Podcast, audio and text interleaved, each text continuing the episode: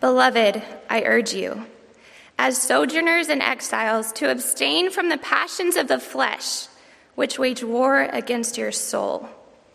Keep your conduct among the Gentiles honorable, so that when they speak against you as evildoers, they may see your good deeds and glorify God on the day of visitation. Be subject to the Lord's sake to every human institution, whether it be to the emperor as supreme or to the governors as sent by him to punish those who do evil and to praise those who do good. For this is the will of God, that by doing good you should put to silence the ignorance of foolish people. Live as people who are free not using your freedom as a cover up for evil, but living as servants of God. Honor everyone, love the brotherhood, fear God, honor the emperor. Servants, be subject to your masters with all respect, not only to the good and gentle, but also to the unjust. For this is a gracious thing. When mindful of God, one endures sorrows when suffering unjustly. For what credit is it if, when you sin and are beaten for it, you endure? But if, when you do good and suffer for it, you endure, this is a gracious thing in the sight of God. For to this you have been called, because Christ also suffered for you, leaving you as an example, so that you might follow his steps. He committed no sin, neither was deceit found in his mouth, but he was reviled. He did not revile in return. When he suffered, he did not threaten, but continued entrusting himself to him who judges justly. He himself bore our sins in his body on the tree, that we might die to sin and live to righteousness. By his wounds, you have been healed. For you were straying like sheep, but now you return to the shepherd and overseer of your souls. We are in 1 Peter. Our text this morning is going to be verses 18 to 25, but I'd like to kind of back up a little bit so we set the context. If you remember back at the beginning of chapter 1, we have this idea of being born again. In verse 3, he's writing to this church and he is reminding them that they are born again into a living hope. And he continues this idea down and he's reminding them of their salvation. That new life comes by the Word of God. And you see at the end of chapter 1 that, that you are born of an imperishable Word of God, that this Word of God is what brings about life. And so you have the idea here of a new creation. That, that God is forming a new creation inside of the old creation. And he describes this new creation as a heavenly temple, a, a, a, temple. Jesus Christ is the cornerstone. You see at the beginning of chapter 2. Jesus Christ is the cornerstone, and that we, the Christians, those who are being have put their faith in Christ, are being built up like living stones on top of him into this new heavenly, or, well, still earthly, but spiritual temple. Now here's the problem. When you start putting a new creation inside of an old creation, there's going to be a mismatch. This isn't going to just thrive swimmingly and go smoothly. There's going to be tension, there's going to be struggle, there's going to be a rub. And so that brings us to the problem. These Christians are becoming a, a point of contention. And not only is there going to be tension in society, there's going to be internal tension. But socially, the broader, Greco Roman world here is seeing these Christians as a problem. They are kind of strange. They're calling for things that are against human nature. And Christians were suspected of all sorts of deviancies. Uh, it was concern, there was concern that Christians were going to undermine the social order. And you can see in chapter 2, verse 12, they're spoken against as evildoers. These Christians are going to be evildoers, many people thought, and they were, were being slandered. People are speaking against them. Some people knew very well that they were slandering and they didn't care. They hated, and so they would lie. Other people didn't know better, just heard wicked rumors, and so believed them. And so, what Peter is doing here is writing to the Christians to give them instruction in what it looks like to live in this tension. To, to live as people who are part of this new creation in the old creation, who are spoken against but are living righteously, and that if, with their lives they are supposed to silence ignorant people. And so it is that the false idea that Christians are rebels, because of course they're following this guy named Jesus of Nazareth, who is they're calling Lord, which are only supposed to call the Caesar, made them a threat, some people would think. And that's what Josh spoke to last week. Uh, Christians are not political rebels. We obey the government.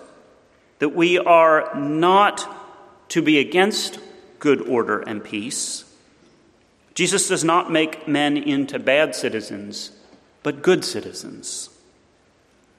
And this week, we're coming to another related idea, and that is the idea of servants or slaves or, or employees, those who are subject to another person.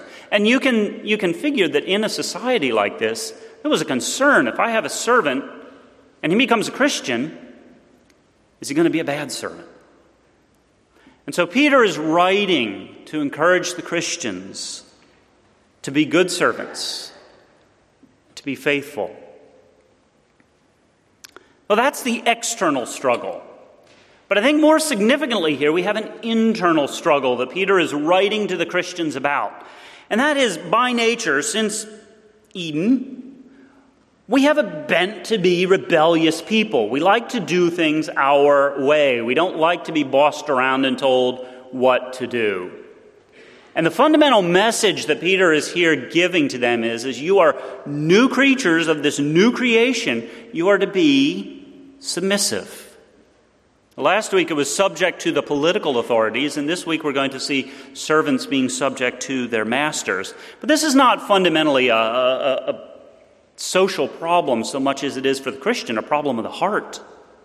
What's going to be the heart attitude of the Christian in this situation?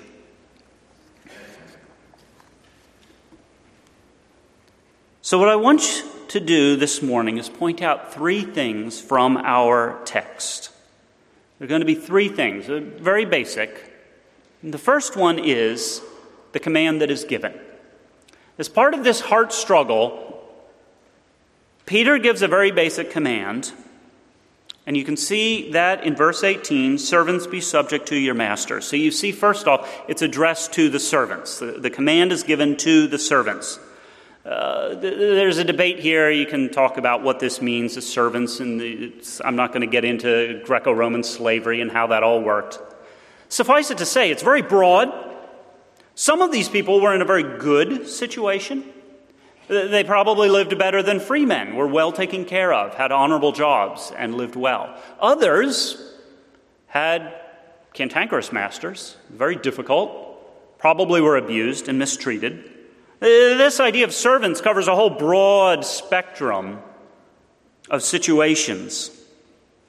They did have some legal protections, but, but the, the whole idea here is that they are in a subordinate position socially. They are weak. They are not the ones that have the upper hand. And so it is that if you had a good master, boy, life could be good. And if you had a bad master, life could be very difficult. It could make your life miserable. Now, while none of you here are slaves, we fortunately have gotten rid of that institution, I think all of us at one time or another will find ourselves to be in that position of being socially weak or vulnerable or, or in that position of feeling the anxiety that comes when we are not in control. No one escapes life without that feeling. And that is a scary place to be. Our hearts by nature turn to anxiety and worry. We tend to lash out, to be rebellious. Our hearts generate the, the what if? What if they do this? Then what's going to happen to me? And, and so we find ourselves under greater temptation because of the stresses. All of us at one point or another are going to feel this tension. It isn't just to the servants of this day, this applies to us today. And the command to these servants is be subject. Its meaning is simple be obedient. The simplicity of the command, of course, stands opposite to how hard it is to do. Essentially, what he's saying is don't try to be a rebel or undermine those who are over you. Respect your authorities, don't undermine them. The thing that you are called to do, you're supposed to do. Don't slack off because you got a good master. Oh, he's not going to beat me up. I can push it, you know, and be lazy. Don't do that. Don't think I have a bad master, I got a really difficult boss. So I think I can kind of make this project not work well. Right? Sabotage. Maybe things don't, you know, you can kind of put a spike in the works. That would have been a temptation for a slave in this case if he's resenting a harsh or crooked master. That's the hard part of obedience. And, and the difficult thing here is that that Peter tells them that, that your obedience, your being subject to this master, is not predicated on whether or not that master is nice and good.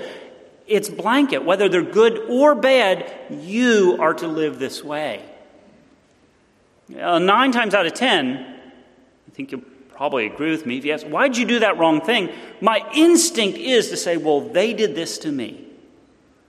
They, if they hadn't done that to me, or if I wasn't in this circumstance, then, then I wouldn't have sinned. You see, the problem isn't really me, it's them.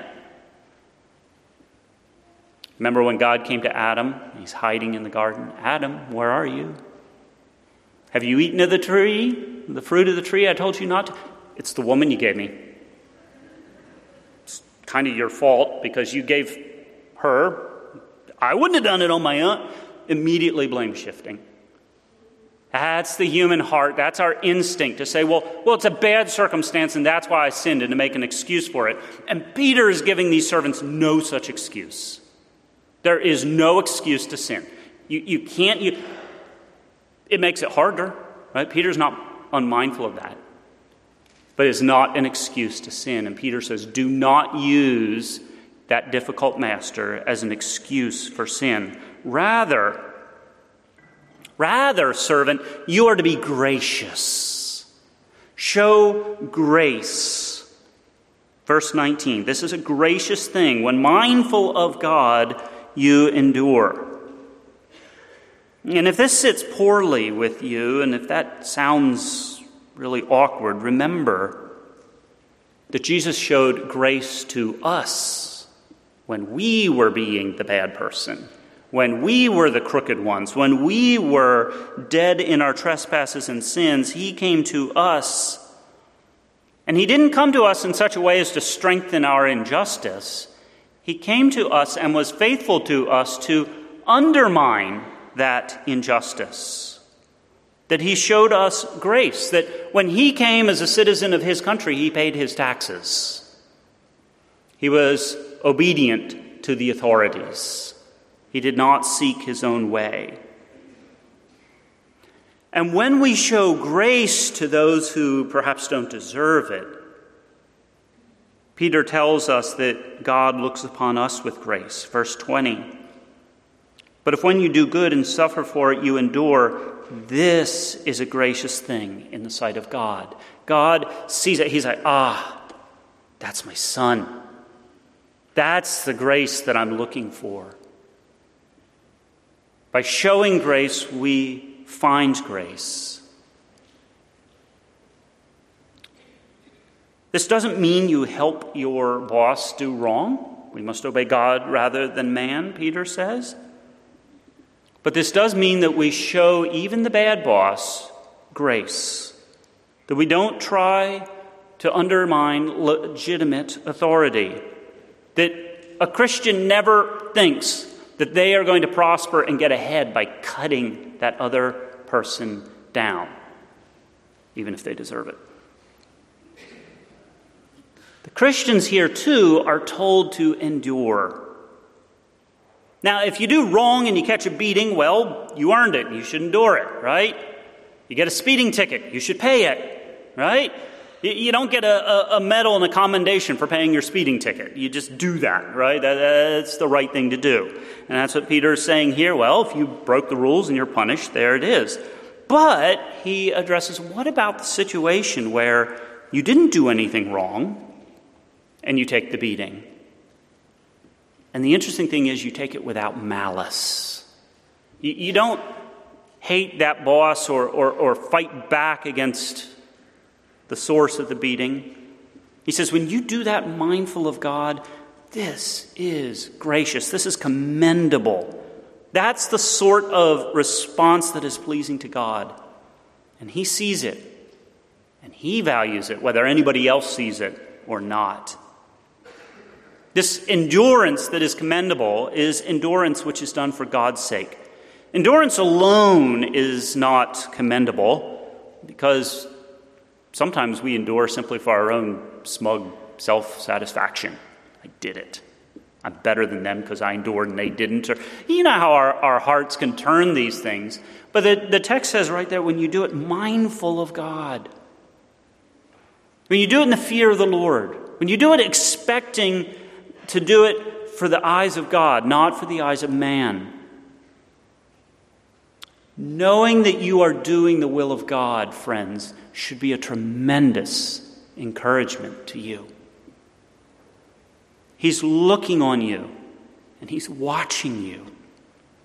And he's he's he's incur- he's um, joyful when his children endure. So if you are here this morning and you are suffering through no fault of your own, You've done what you can do, and you are finding yourself in times of distress. Beloved, don't quit.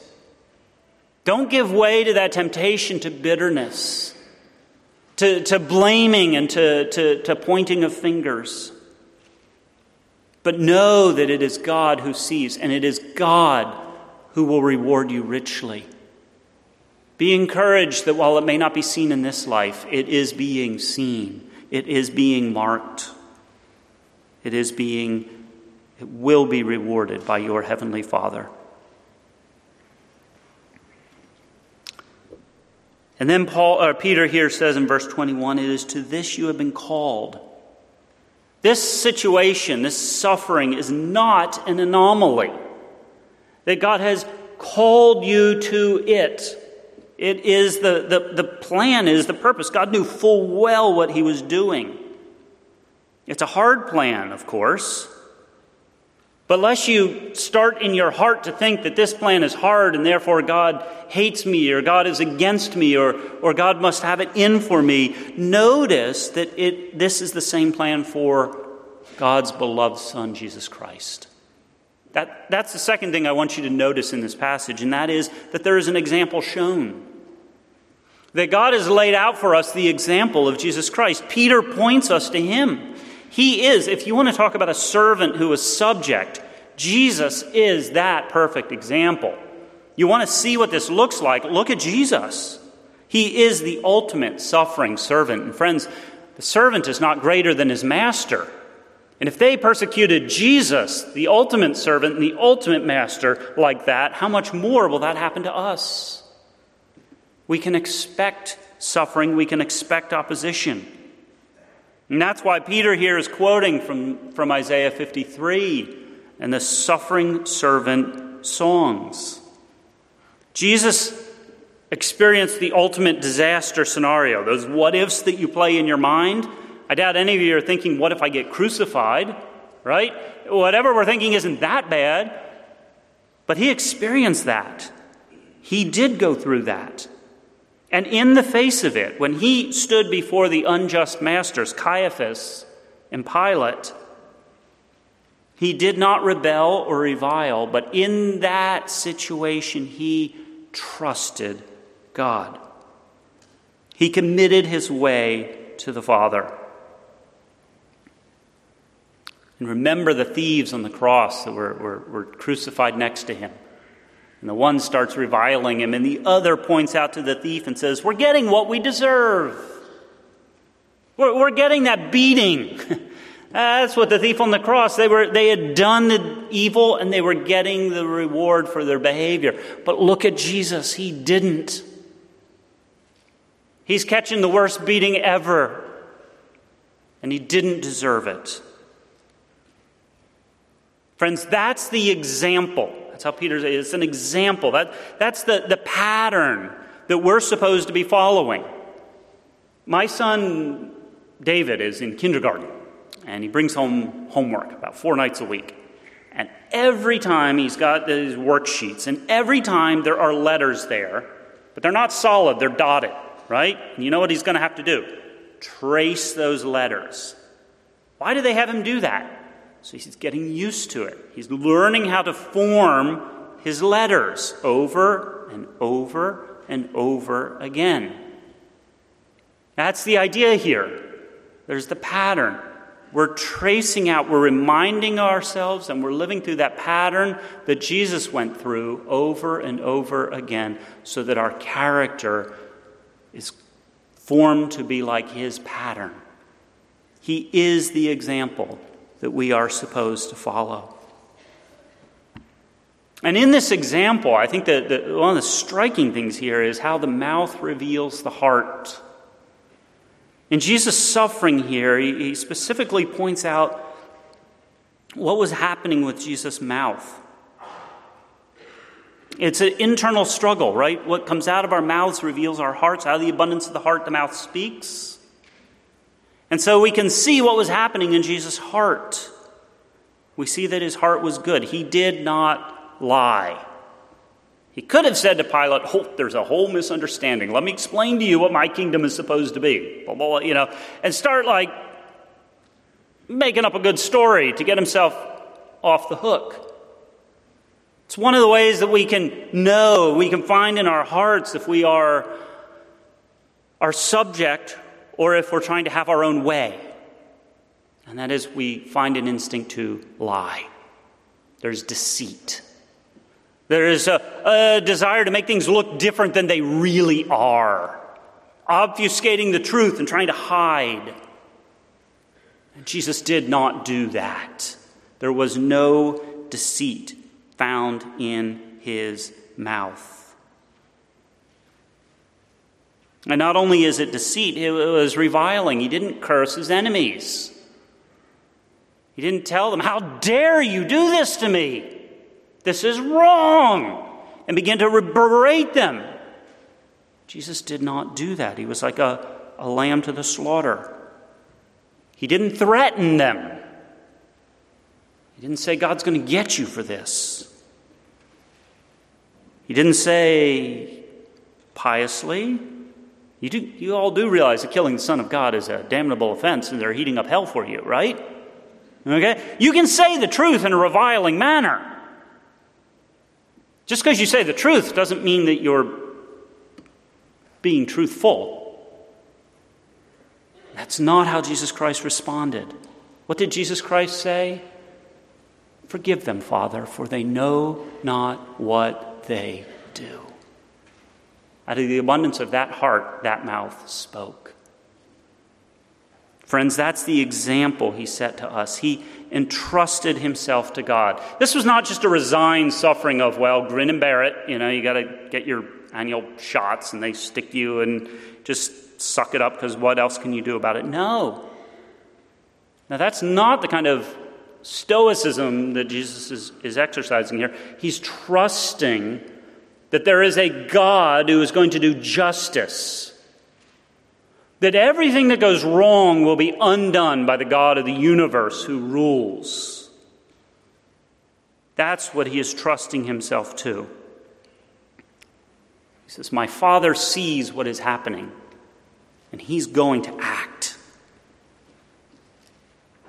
Now, at this point, as I, as I was preparing this and I'm going over this text and I'm thinking through this, to be perfectly honest, my heart was kind of heavy. This is, this is difficult.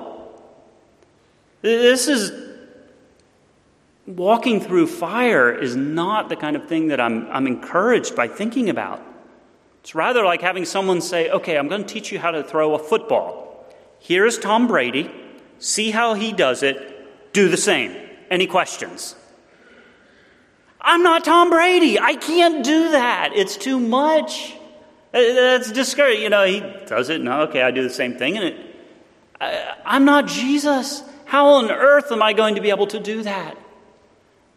I hope you feel the weight of this. Uh, uh, Peter is telling us is entirely true but it's not really encouraging. How on earth are we to do this? It leads us to the third thing I want you to notice, and that is the power to keep this command. God has not just given us a command here. Peter is not just relaying the command and will of God go do it. Now, suck it up and get it done. That's not what's happening here. Everything he's told us is true. And that example that Christ has set for us is beautiful and perfect. Those letters are perfectly formed.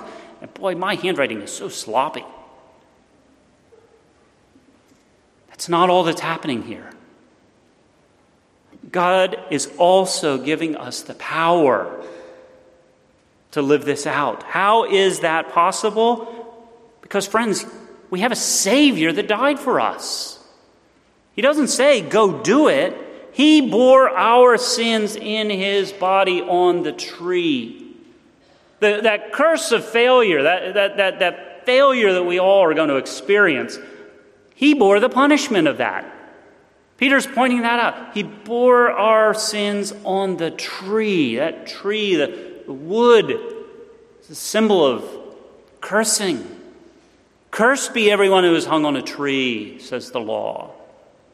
Jesus was hung on that tree for us. He bore the curse in our place. And that's why Peter draws attention to that.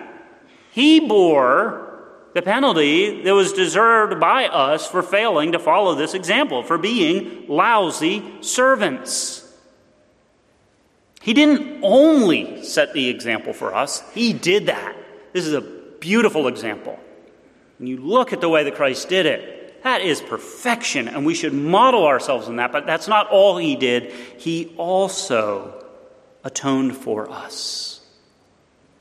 The theological speak for this is penal substitutionary atonement. That Jesus Christ bore the punishment in our place, that he was our substitute, and that penal code, that punishment, that law that was against us that says, do this, be subject, that we failed to do, Christ took that. He took that punishment in our place. He redeems us from the curse of the law. Friend, you don't have to be fearful this morning that you're not going to be good enough. You are free to try to trace Christ's example without fear. Because ultimately, all the mistakes have been atoned for. So that's why you should follow. Because this is the good leader, this is the good servant. And notice too here that this is Christ's most important work. His greatest work was not a spectacular miracle. It was not the separating of the Red Sea. It was not the turning of the water into wine. It was not calling down 10,000 angels. It was not healing the blind or the deaf. It was not a sermon. Jesus was a wonderful teacher. The Sermon on the Mount, best sermon ever given, was not the most important work for his people. Now, the most important work that Christ ever did was to suffer without sinning. His sacrifice on our behalf, where he did essentially nothing, he allowed things to be done to him, is the greatest work that Christ ever did. And this pictures what was done in the Old Testament when they would bring in the lamb. And the sinner would put their head, hands on the head of the lamb and they would confess their sins. This is what I've done wrong. And then they would take a knife and they would cut the throat of that lamb and draw out its blood. Savage, isn't it? Friends, that's what sin is it's savagery, it's barbarous, and it kills.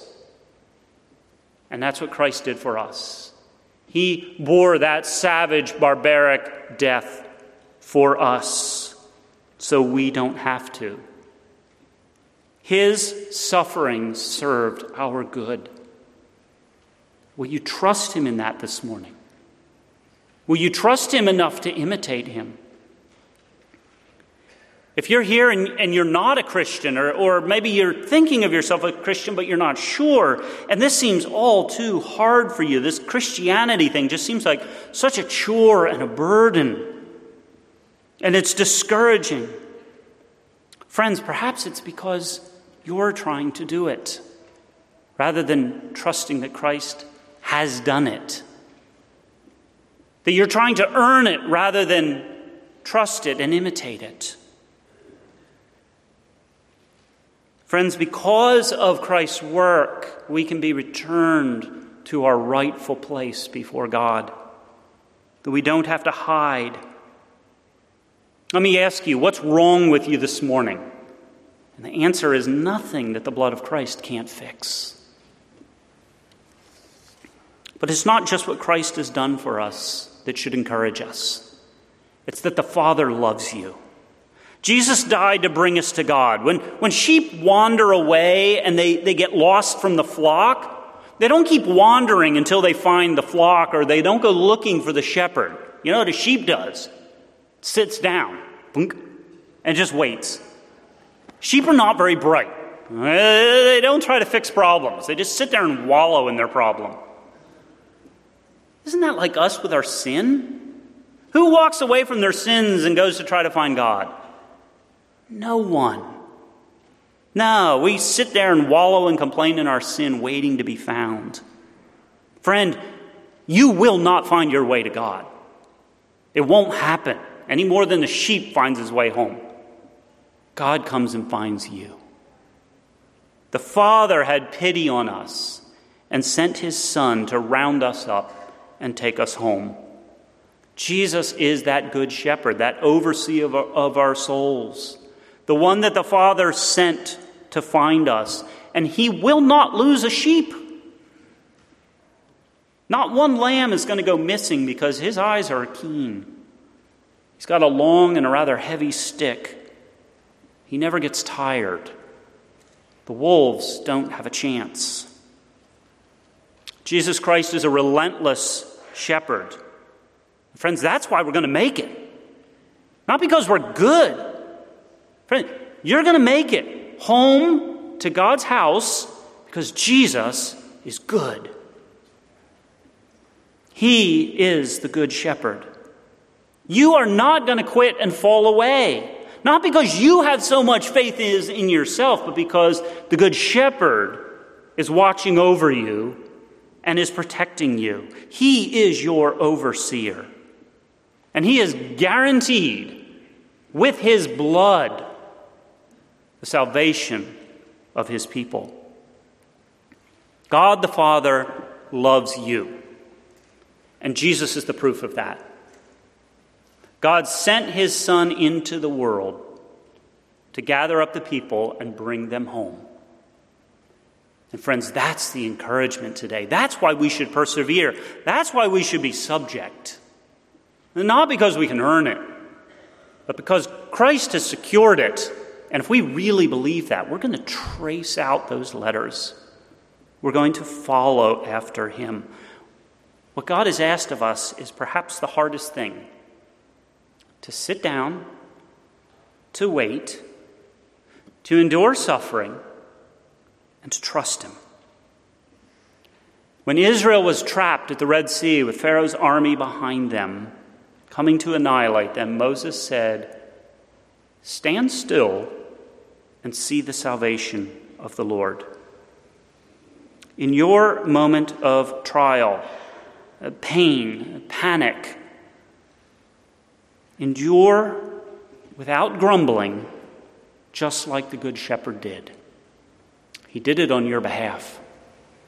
Imitate him because he is good. Let us pray.